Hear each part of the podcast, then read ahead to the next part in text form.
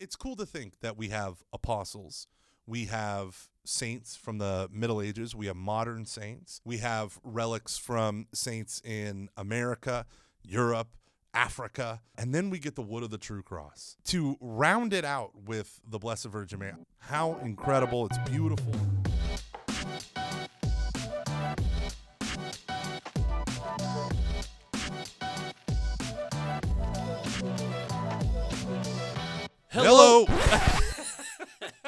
Dang time.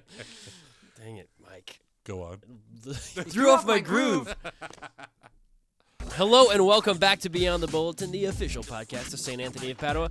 My name is Nate Hoffman. I am the Communications and Development Coordinator here at St. Anthony, and today I am joined by a fourth class relic, Michael Gormley. Actually, it's a no class relic. Yeah, that's what my Classless. that's what my mom tells all of her friends. Is that right? Oh, Yeah. that's dumb. That's devastating. I- It really is. Ever since I was a kid, he's like, he's a no class relic of a bygone era. I didn't know your mother grew up in the Inner city Bronx. Philadelphia. Uh, yeah. Wow. Okay. Yeah, Is that right? Yeah.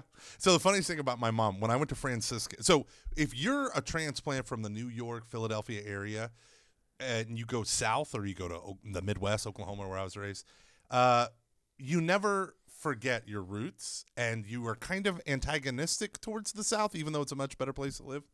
So whenever my parents encounter anyone from up north or back east, they use both terms. It is, uh, it's like, oh, thank God, right? and so when I went to Franciscan, I, my mom was like, so wh- what did you do? She flew up and helped me get situated in the dorm, you know, the thing, and uh, and the night before she left, we went out for dinner, and she said, "So what did you do on campus today?" I said, "Well, they had to meet the friars, and so I met all the Franciscan friars that are there." And I said, "This one guy who was serving ice cream, his name was uh, Father Dom um, for Dominic, and he's from the Bronx." Without skipping a beat, my mom goes, "Did you tell him we're from Philly?" and I was like, "What? Did you tell him we're from Philly? Why wouldn't you tell him that?" I'm like. I don't know because I was getting ice cream, and Philadelphia has nothing to do with the Bronx. You're not from Philly, are no, you? no, no. I was born in Oklahoma. They had moved. They wanted you Oil- to tell oil, yeah. this Bronx guy that your parents Yeah. grew up in Philly. I said, "No, mom. In fact, I did. I did not tell them that my mommy is from Philadelphia from and moved there 25 years ago." the more stories I hear about your mom, she sounds like a, a caricature of a Jewish uh, mother. You know, like Jon Stewart's mom or something like that. yes, that is her. Oh. she's actually Jon Stewart's mom, Oh wow! and I'm Jon Stewart. Plot twist. You didn't know that. wow. No, it it is funny. It is funny because when I was growing up, I always thought we were Italian because my dad talked like Tony Danza from Who's the Boss. And I that was all I had to go on. And it wasn't until I was in eighth grade that I found out. I'm not, No, just Irish and Scottish. I'm not Italian. I've been telling all my friends. Uh, well, hold me closer, Tony Danza. I will. We've got a major, big announcement that you might have already heard. Here it is, folks. So, I'm Mike, excited. Yes. You, s- you remember a while ago you were announcing relics I- constantly. I have, uh, I for have weeks. a I have a reoccurring nightmare that for uh, 26 weeks in a row we recorded videos with 30 minutes notice. Yes. So a do lot of folks, I think about this a lot. A lot of folks during their quarantine, they got through with you know binge watching you know The Last Dance with Michael Jordan, or, or like Mm-hmm. getting really into chess or something. But the folks at St. Anthony's just binge watched Michael Gormley. Yeah. Just did same video after same video after same video. Yeah, and I think they have chosen the better part. yeah. Yeah. So uh, a lot of you know uh, St. Anthony's has been gifted with uh, 27 relics. Uh, I think 19 new relics Yeah. that are coming to St. Anthony of Padua. They're going to be held in the the. Our They're Lady not the here Angels- yet. No, they're not here yet. Don't come to see these relics. we have had many people come to see the beautiful relics. They're coming uh, when we when we finish the chapel. They will they will be there. They'll be in a beautiful nave. You'll see images of that. I can't uh, wait. Very soon. I can't wait. Um, TBD. but folks, we, we we announced these relics. We we kind of culminated with the wood of the cross. Yeah. and probably the top relic in the world. Um, Totally. And that was it. But we recently heard in the last uh, month or two uh, that there will be an additional relic, one that I didn't even know was uh, a, a possible relic, but it is Mhm. a thread of the veil of the Blessed Virgin Mary. Thread of the veil. A thread of the veil of the Yeah. Blessed Virgin Mary. So a second class relic Yeah. of Mary herself, the Mother of God. Yeah. Coming to St. Anthony's. No first class relic because, of course, her body was assumed into heaven. So there's no first class relics Yeah. of Mary. So this is the best type of relic. This is the best type. This is as close as we can get. Yeah, the um, the veil goes all the way back to uh, a very clear fifth century tradition uh, from Saint Jerome to the Pope. Saint Jerome was in Bethlehem. All this great stuff. We'll we'll get into that story here in a little bit if you haven't if you haven't watched the video. But um, yeah, and it's incredible that we're having this thing. that the only real thing that we have from Our Lady is this beautiful um, relic of the veil, and it's kept. Uh, I believe it's kept in Rome in a reliquary there, and only under special circumstances do they remove a single thread at a time and send it to churches.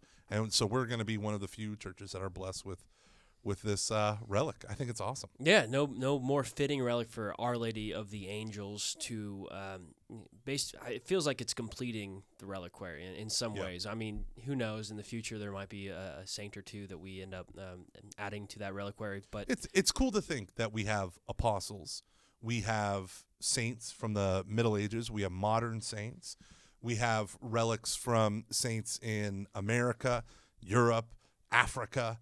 You know, we have these great names, church fathers. You know, all this different stuff, and uh, and then we get the wood of the true cross. How incredible! It's beautiful. You know, it's a splinter, but that's what. but it's cool. Um, to round it out with the Blessed Virgin Mary, I think the one. Can, can I tell you what I what I would love? yeah, I would love like Christmas the- list. Yeah, my Christmas list of relics. a second class relic of Saint Joseph from like his Carpenter Square. Wow. I don't think that exists at all, but I think that would be very cool. As a woodworker who has never sold a single item he's made, that would be that would be cool. That'd A- be uh, amateur beyond cool. woodworker. I mean, semi-professional even. Semi. I'll some- go with that. I'll go with that. Yeah.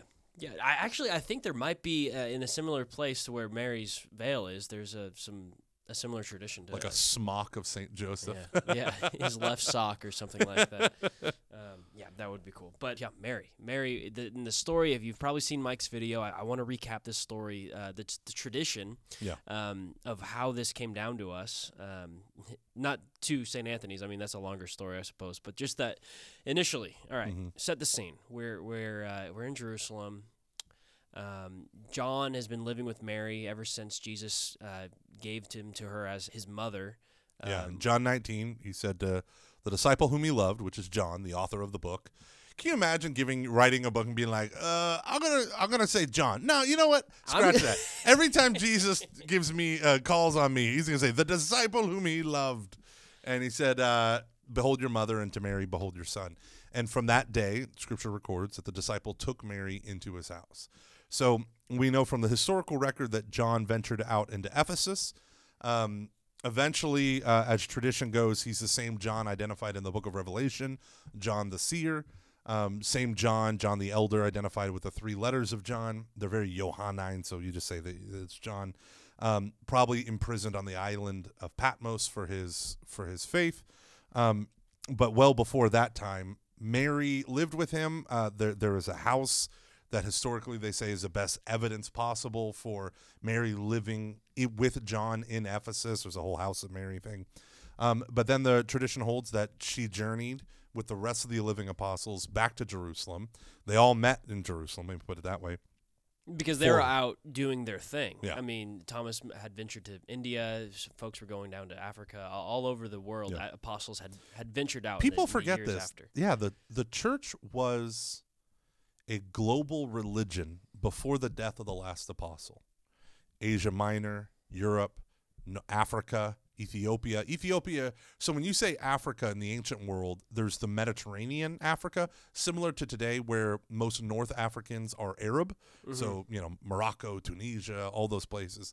Uh, they're heavily Arabic in their population, but beforehand they were Egyptian. I was the main Coptic Egyptian, but they were also heavily European, um, Sardinian. Um, what do you call the uh, S- Sicilian? All of these island nations that were sea powers established colonies throughout the North Africa. So when the when ancient documents reference Africa, they might reference various European parts of Africa.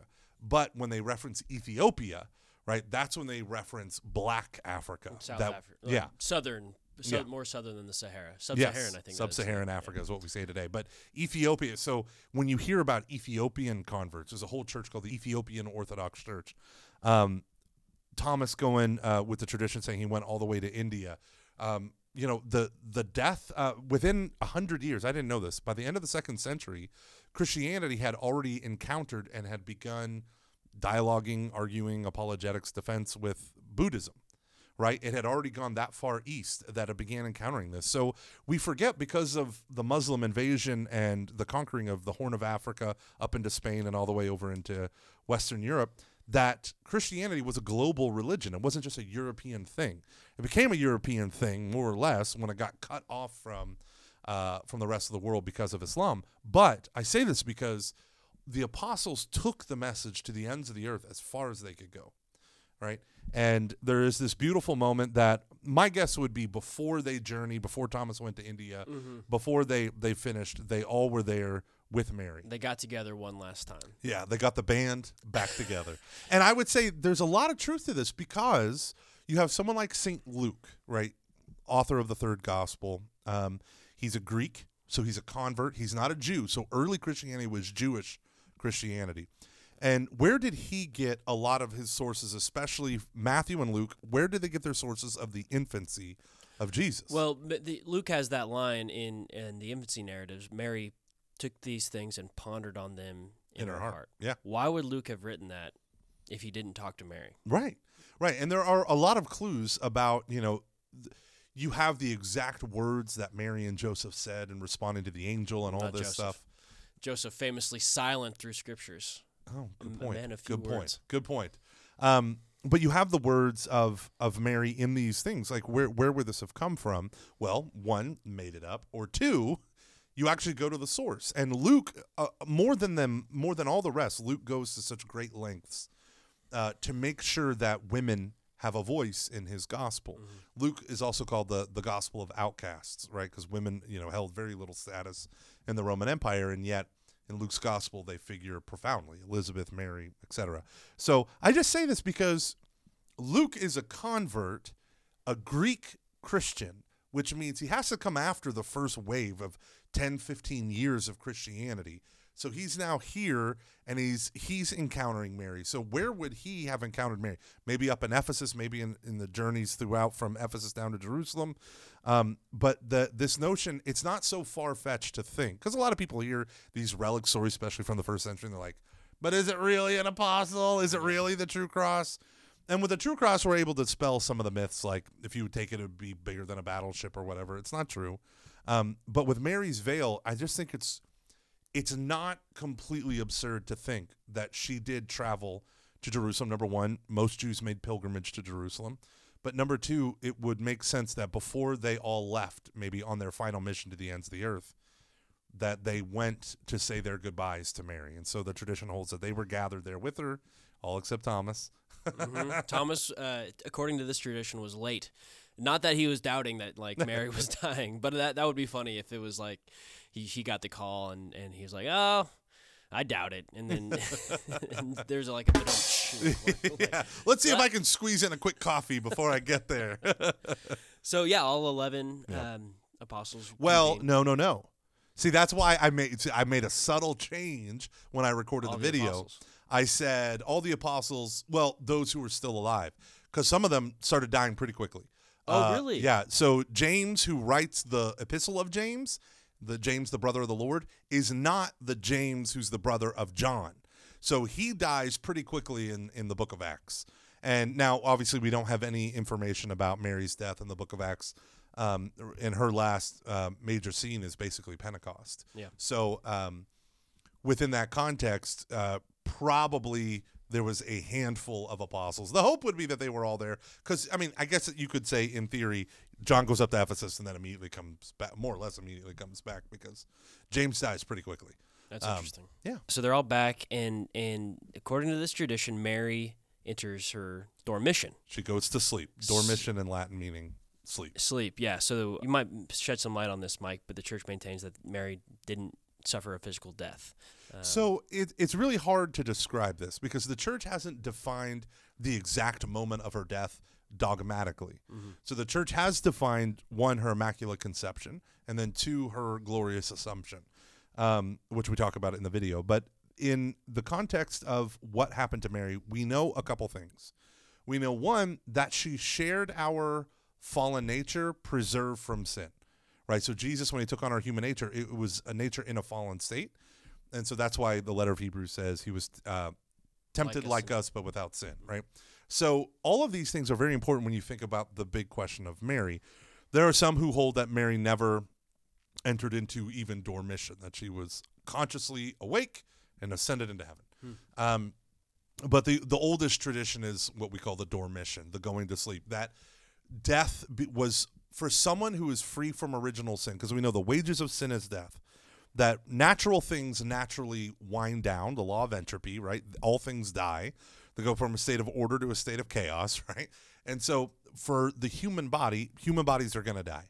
But for unfallen, untainted by sin, we have these gifts. So the church holds that when Adam and Eve were created, they had such supernatural life woven into their natural life that it actually led to what we call the preternatural gifts.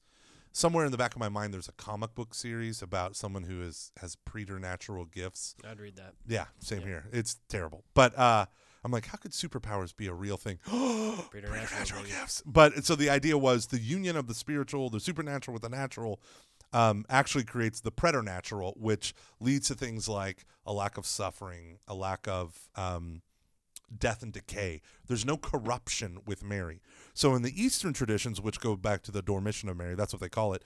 Of the Eastern traditions, want to understand that sin is a result of separation and corruption.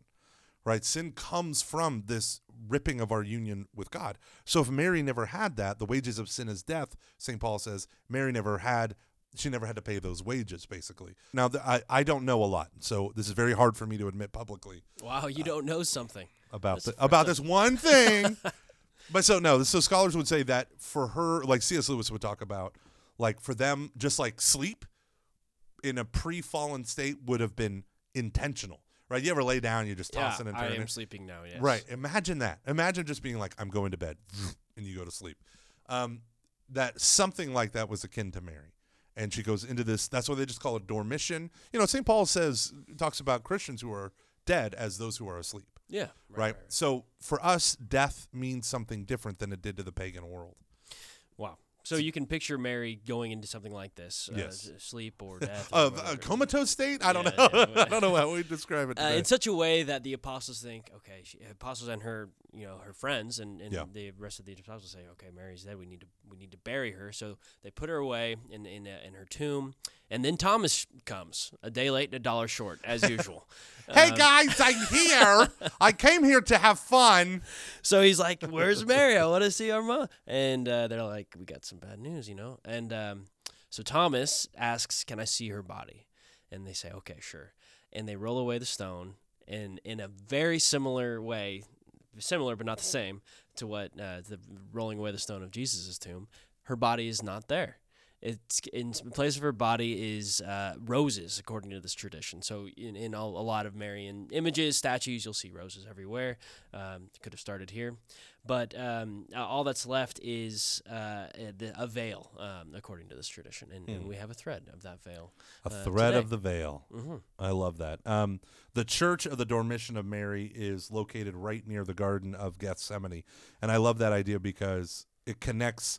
You could tell that everything having to do with Mary safeguards and upholds what we believe about Jesus. The Catechism says that whenever it talks about Mary and the Marian dogmas, and we always need to have that. Like when I teach Protestants about Mary, a lot of them are very apprehensive. They think that Mary's in competition with Jesus. I always tell them the two things, which is one, uh, an artist is never dishonored when you honor or praise his artwork, right? So to praise Mary is to glorify God, right? Because she, you know, she would be a miserable sinner were it not for the grace of God. And the other thing I tell people is it's not just about the honor that we give to Mary, um, but the other thing is all of that which is worth honor, all that is honorable within her, right, is reflected glory, right? So Mary is like the moon. she's not the sun. She's not a competing sun like uh, we're on Tatooine or something, right? There's not two suns as a Star Wars reference. Yeah, There's no, not right. two suns uh, up there. It's just Jesus. He's the light. He's the sun of righteousness. Mary just happens to be the moon, that which reflects the light the most perfect because she was sinless. And so, of course, her soul magnifies the greatness of the Lord.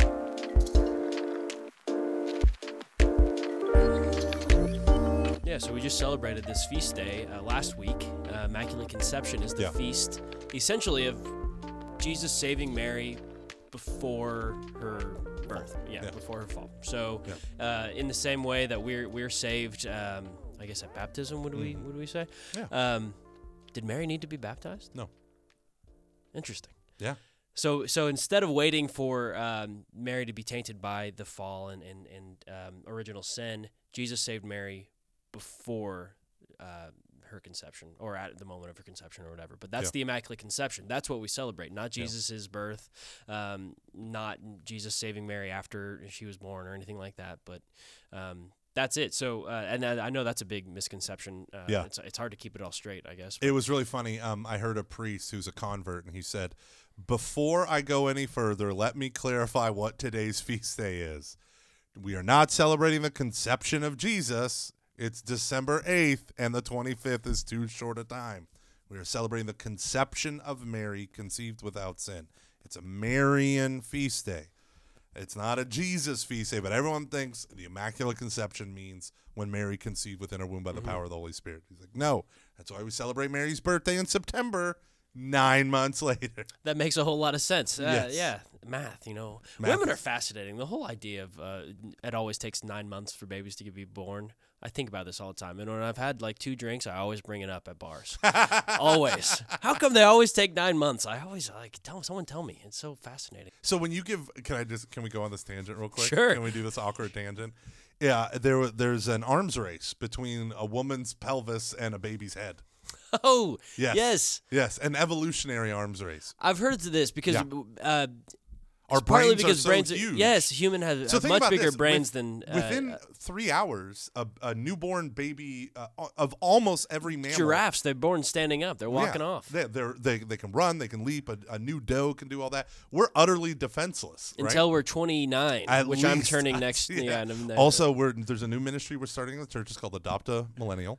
We're inviting uh, boomers who have money to sponsor millennials. Teach me how to patch holes in my drywall, please. what is this oil changing? My dashboard keeps telling me about. That'd be great. No, but so that that's the whole thing. Is uh, nine months is the longest a baby can uh, can cook in the oven without uh, shredding the interior of the mother because the baby's heads are so big. That is fascinating. Thank you. I don't Con- get to talk about pregnancy all that much. This much. is the content our people are asking for. Okay, Mm. so. Uh, another Marian feast day we just recently celebrated was uh, Our Lady of Guadalupe on the 12th so last nice. weekend. We didn't celebrate it liturgically this year. we got we snuck in a collect prayer. Oh, great, great, you can great, have great. a couple things, but Yeah. as you all know, the the feast day, or excuse me, not the feast day, the solemnity of Advent trumps any other day, feast, whatever. So unfortunately, Our Lady of Guadalupe, December twelfth, fell on a Sunday, so Yeah. Advent wins. The but it's a it's a beautiful Marian season, and to, to cap it off with this this this news that that Mary is coming in a way to Saint Anthony of Padua. I, I can't wait. The Our Lady of the Angels Chapel, you know, is is on the horizon. Uh, you see what I did there, Mike? I did the Um, Horizon Capital campaign. Yeah, still available for donations. But uh, yeah, you if you go behind the church right now, you can see that we've made a ton of progress on that church, on Yeah. that chapel. Um, it's fully basically enclosed. I mean, they still got to put up stone and, and brick and everything, and Yeah. and then the interior work begins. And I'm told uh, by our architects that that's the long, slow, boring part. Uh, like it's been a lot of excitement the last uh, month and a half because it basically went from you know nothing Slab elevated. to frame. Yes, Yeah. and then and now they're gonna you know put in electrical wiring and and Yeah, Father whatnot. David, since he just came from St. Vincent de Paul, where they completed a building project, he said this is actually the hardest part for parishioners because they can't go in, but the outside looks almost done.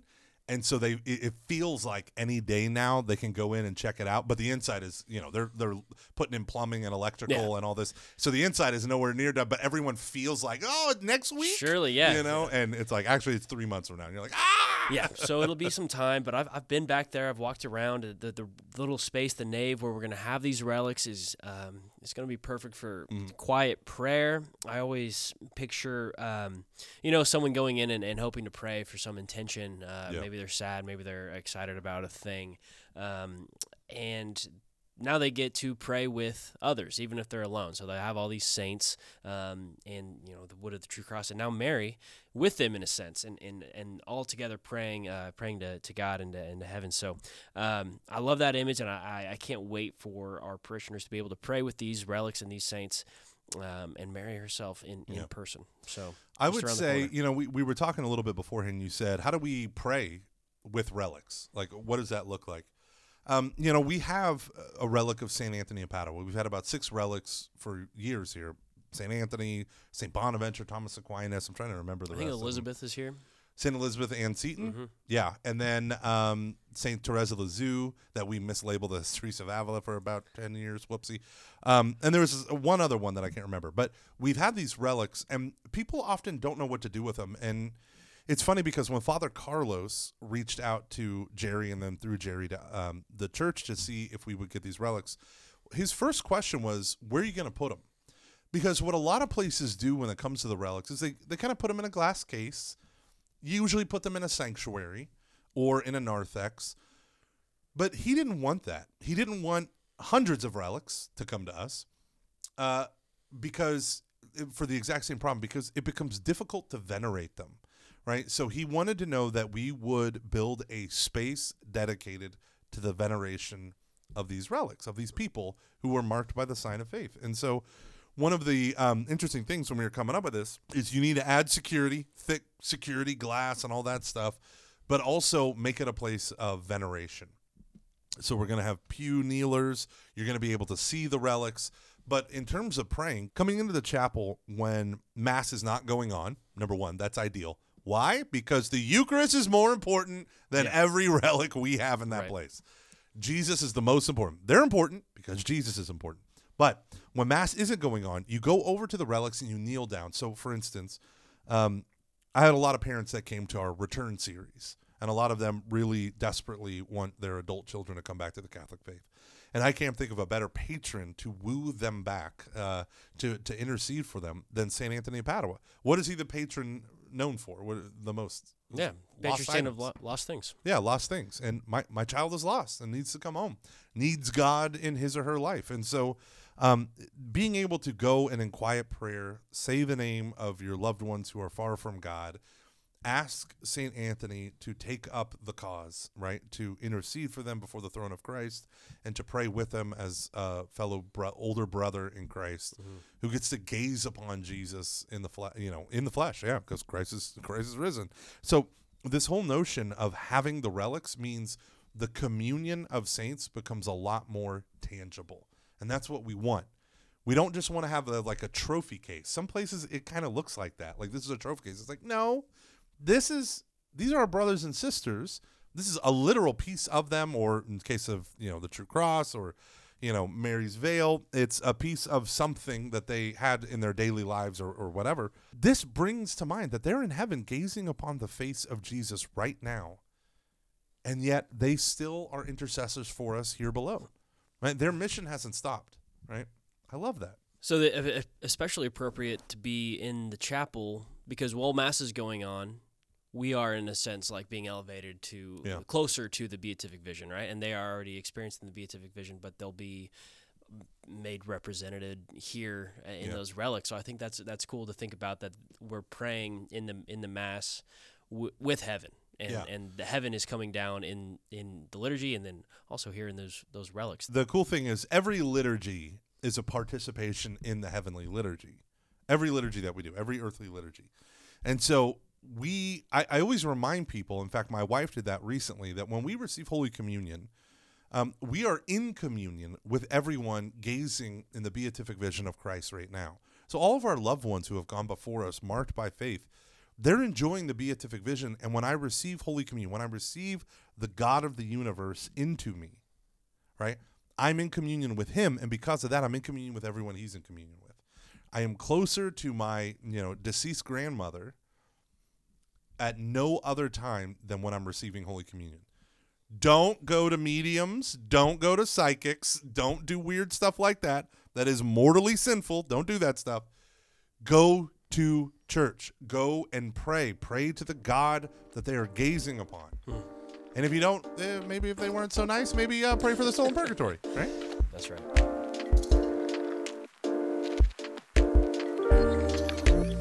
So this is awesome, guys. We're getting a, a relic. I, One of the most, I like what you put in our notes.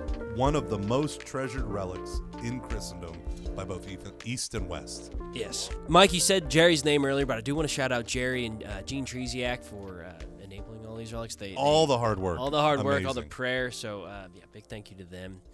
It Yeah. was amazing. Every week he would come into my office with like five new relics. Like, brother, you're not going to believe what we got now, brother. And I'm like, oh my gosh. It kind of broke my brain. Like we were talking right in the beginning. For eight months, I we see. I think sometimes because of people like you and Jay, we look like we have our stuff together, but really. A lot of these video recordings, we're hanging on by a thread. It's true. It's true. We're getting things just in on time Yeah. in order to keep this stuff going. So literally, I would walk over to the youth room, which is where we did all the filming for the relic videos. 30 minutes before we'd hit record, and Jay would hand the bio to me, and I'd read through it real quick, hide it out of camera, try to th- remember as we go, and then try to tell the story. And then at the end, I would do a catechetical application off the cuff. And as I would do it every so often, I'm like, oh, oh no, I think I've already said that. I think I've already said that before. So uh, just trying to apply the life lessons. But all this stuff for for months, laying out these relics, the videos, the drawings, all of that, all came from the faithfulness of Jerry and Jean and their relationship with Father Carlos and uh, the beautiful relics. I, I just can't believe nothing could adorn our sanctuary, our, our new Our Lady of the Angels Chapel, in a more resplendent way than the faith of those who enter there. Yeah. You know, Yeah. So we are blessed. So thanks, Mike, for joining. We will be back one more time before Christmas, which is coming soon. You have how many shopping days left? Doesn't matter. That's not what it's about. Trick question. but seriously, you only got like Seriously, get on it. Yeah. Yeah. Your mother-in-law needs that uh, those mittens or whatever. Um, all right. Thanks, everybody. Appreciate it. Hey, did you know that the title of my last album was called Mother-in-Law Mittens?